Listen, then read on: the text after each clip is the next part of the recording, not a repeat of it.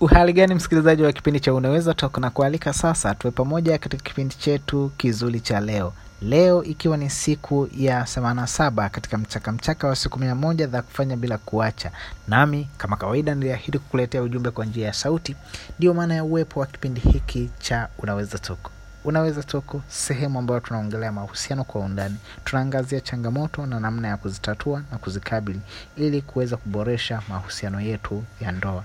Sasa karibu tuwe wote unaweza toko hekima kwanza. Kwa takriban siku nne au siku tano tulikuwa tunajifunza misingi muhimu ambayo unaweza ukajenga mahusiano yako ya ndoa na yakaweza kudumu na kuwa imara zaidi. Tulishakwisha angazia misingi tisa ambayo ni muhimu sana. Kama ulipitwa na episode iliyopita au zilizopita juu ya misingi muhimu ambayo unaweza ukajenga mahusiano yako na yakaweza kudumu na kuwa imara basi ninakushauri uweze uh, kuzisikiliza episodi hizo ambazo zina mafundisho mazuri sana. Kwa mfano tuliona upendo uh, ukweli na uwazi. Uh, si hivyo tu kujitoa uh, financial stability yani uwezo wa kifedha na kiuchumi uvumilivu. Hiyo ni misingi ambayo inatengeneza mahusiano yaliyo bora sana na imara. Sasa kwa leo tunakwenda kujifunza mambo madogo madogo ambayo hutakiwi kuyachukulia poa. Ni mambo ambayo kikawaida yanaonekana ni madogo madogo lakini huwa yana madhara sana kwenye masuala ya mahusiano. Na labda nikwambie kitu kimoja kwamba uh, ukiwa unadaiwa shilingi mia tano na mtu mwingine akawa anadaiwa laki tano mtakuwa mko tofauti. Mko tofauti kwa maana ya kwamba yule anayedaiwa shilingi mia tano atasumbuliwa sana kuliko yule anayedaiwa laki tano. Kwa nini? Kwa sababu uh, matatizo madogo madogo ndio yenye shida sana na ndiyo yanasumbua watu wengi sana. Sasa masuala ya mahusiano ya ndoa na yenyewe huwa yako hivyo. Kwamba kuna matatizo madogo madogo kuna changamoto ndogo ndogo kuna mambo ambayo yanaonekana ni madogo sana kwa macho au katika fikra zetu. Lakini ndio huwa ni chanzo cha mambo makubwa sana kwenye mahusiano. Ni chanzo cha migogoro mikubwa ambayo huwa inashindikana kutatulika baadaye. Na ukichunguza kwa undani utagundua kwamba kinachosababisha ma, ma, uh, kuwa na migogoro mikubwa kuwa na changamoto kubwa ambazo zinashindikana kutatulika huwa ni mambo madogo madogo ambayo hayakuweza kutatuliwa mapema. Kwa hiyo tunakwenda kujifunza mambo haya madogo madogo na uweze kuyaepuka kabisa kwenye mahusiano ya, ya ndoa ili ndoa yako iweze kudumu na kuwa bora.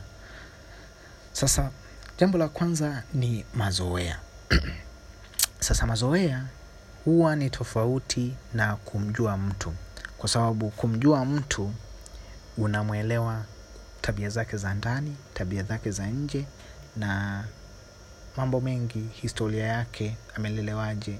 Yaani kuna mambo mengi na ambayo unakuwa unamjua mwenza wako kwa undani zaidi. Na katika mafundisho yangu huwa nasema kwamba uh, hakuna mtu yeyote awaye ambaye unapaswa kumjua na kumfahamu hapa duniani kama mwenza wako. Mwenza wako unatakiwa umjue sana sana sana sana. Kuliko mtu yeyote kuliko bosi wako kuliko kaka yako kuliko hata mama yako au mzazi wako. Kwa sababu mwenza wako ndio unaenda kuishi naye. Na kama unaenda kuishi naye inatakiwa ujue mahitaji yake ujue haiba zake na wakati gani anaweza kukasirika ni wakati gani uh, ana furaha ni wakati gani anachukia. Yaani unatakiwa ujue kumsoma mwenza wako na kumjua kwa undani zaidi.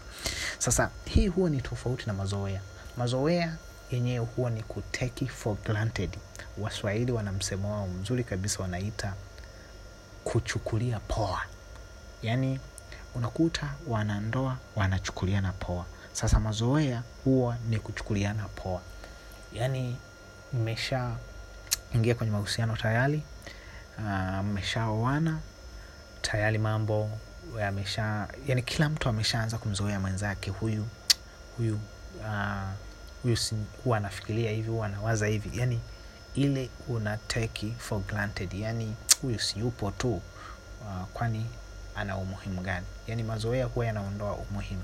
Sasa cha msingi sana ambacho tunataka tujifunze kwenye eneo hili la mazoea na namna ya kuweza kuepuka ili kuweza uh, kudumisha na kuboresha ndoa na mahusiano yako ni kwamba mazoea mara nyingi huwa yanajionyesha katika nyanja kama tatu.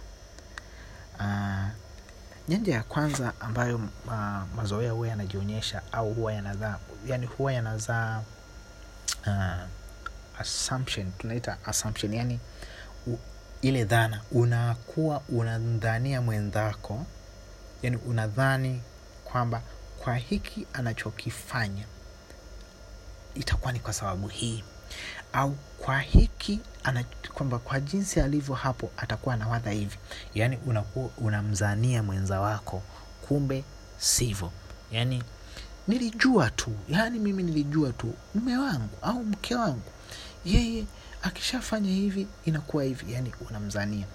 Na dhana nyingine ambayo huwa inatokana na na mazoea ni kwamba baada ya hapo unaanza kuashumu kwamba hivi yani una unajua kile mwenzako anachofikiria au unajua kile mwenzako anachokifanya. Kabla hata hajamaliza kuongea ah, nimeshajua yani wewe nilijua tu wewe ni mbishi au nilijua tu wewe hufanyi hivi au wewe unafanya hivi. Yani una unakuwa na assumption unakuwa na una, una assume unadhania.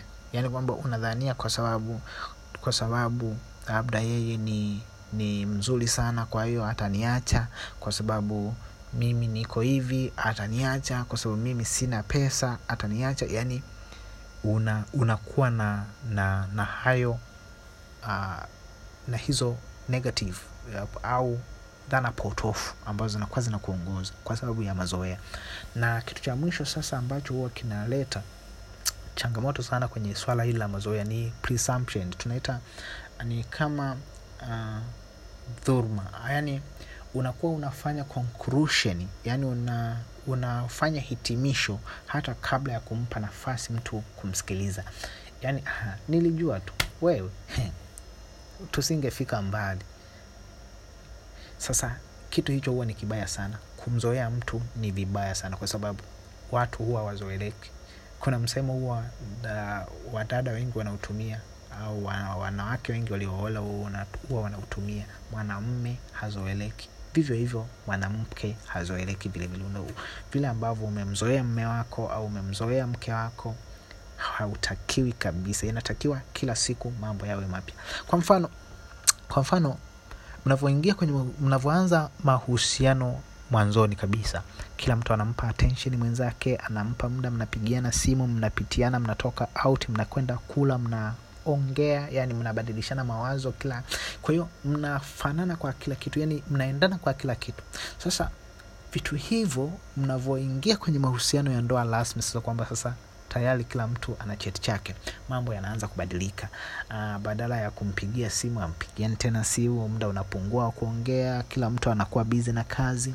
Sasa kwa nini? Kwa sababu tayari inajengeka concept ya kwamba ah, huyu sinamjua huyu yeye anatakaga hivi anataka hivi yeye anataka hivi anataka vile.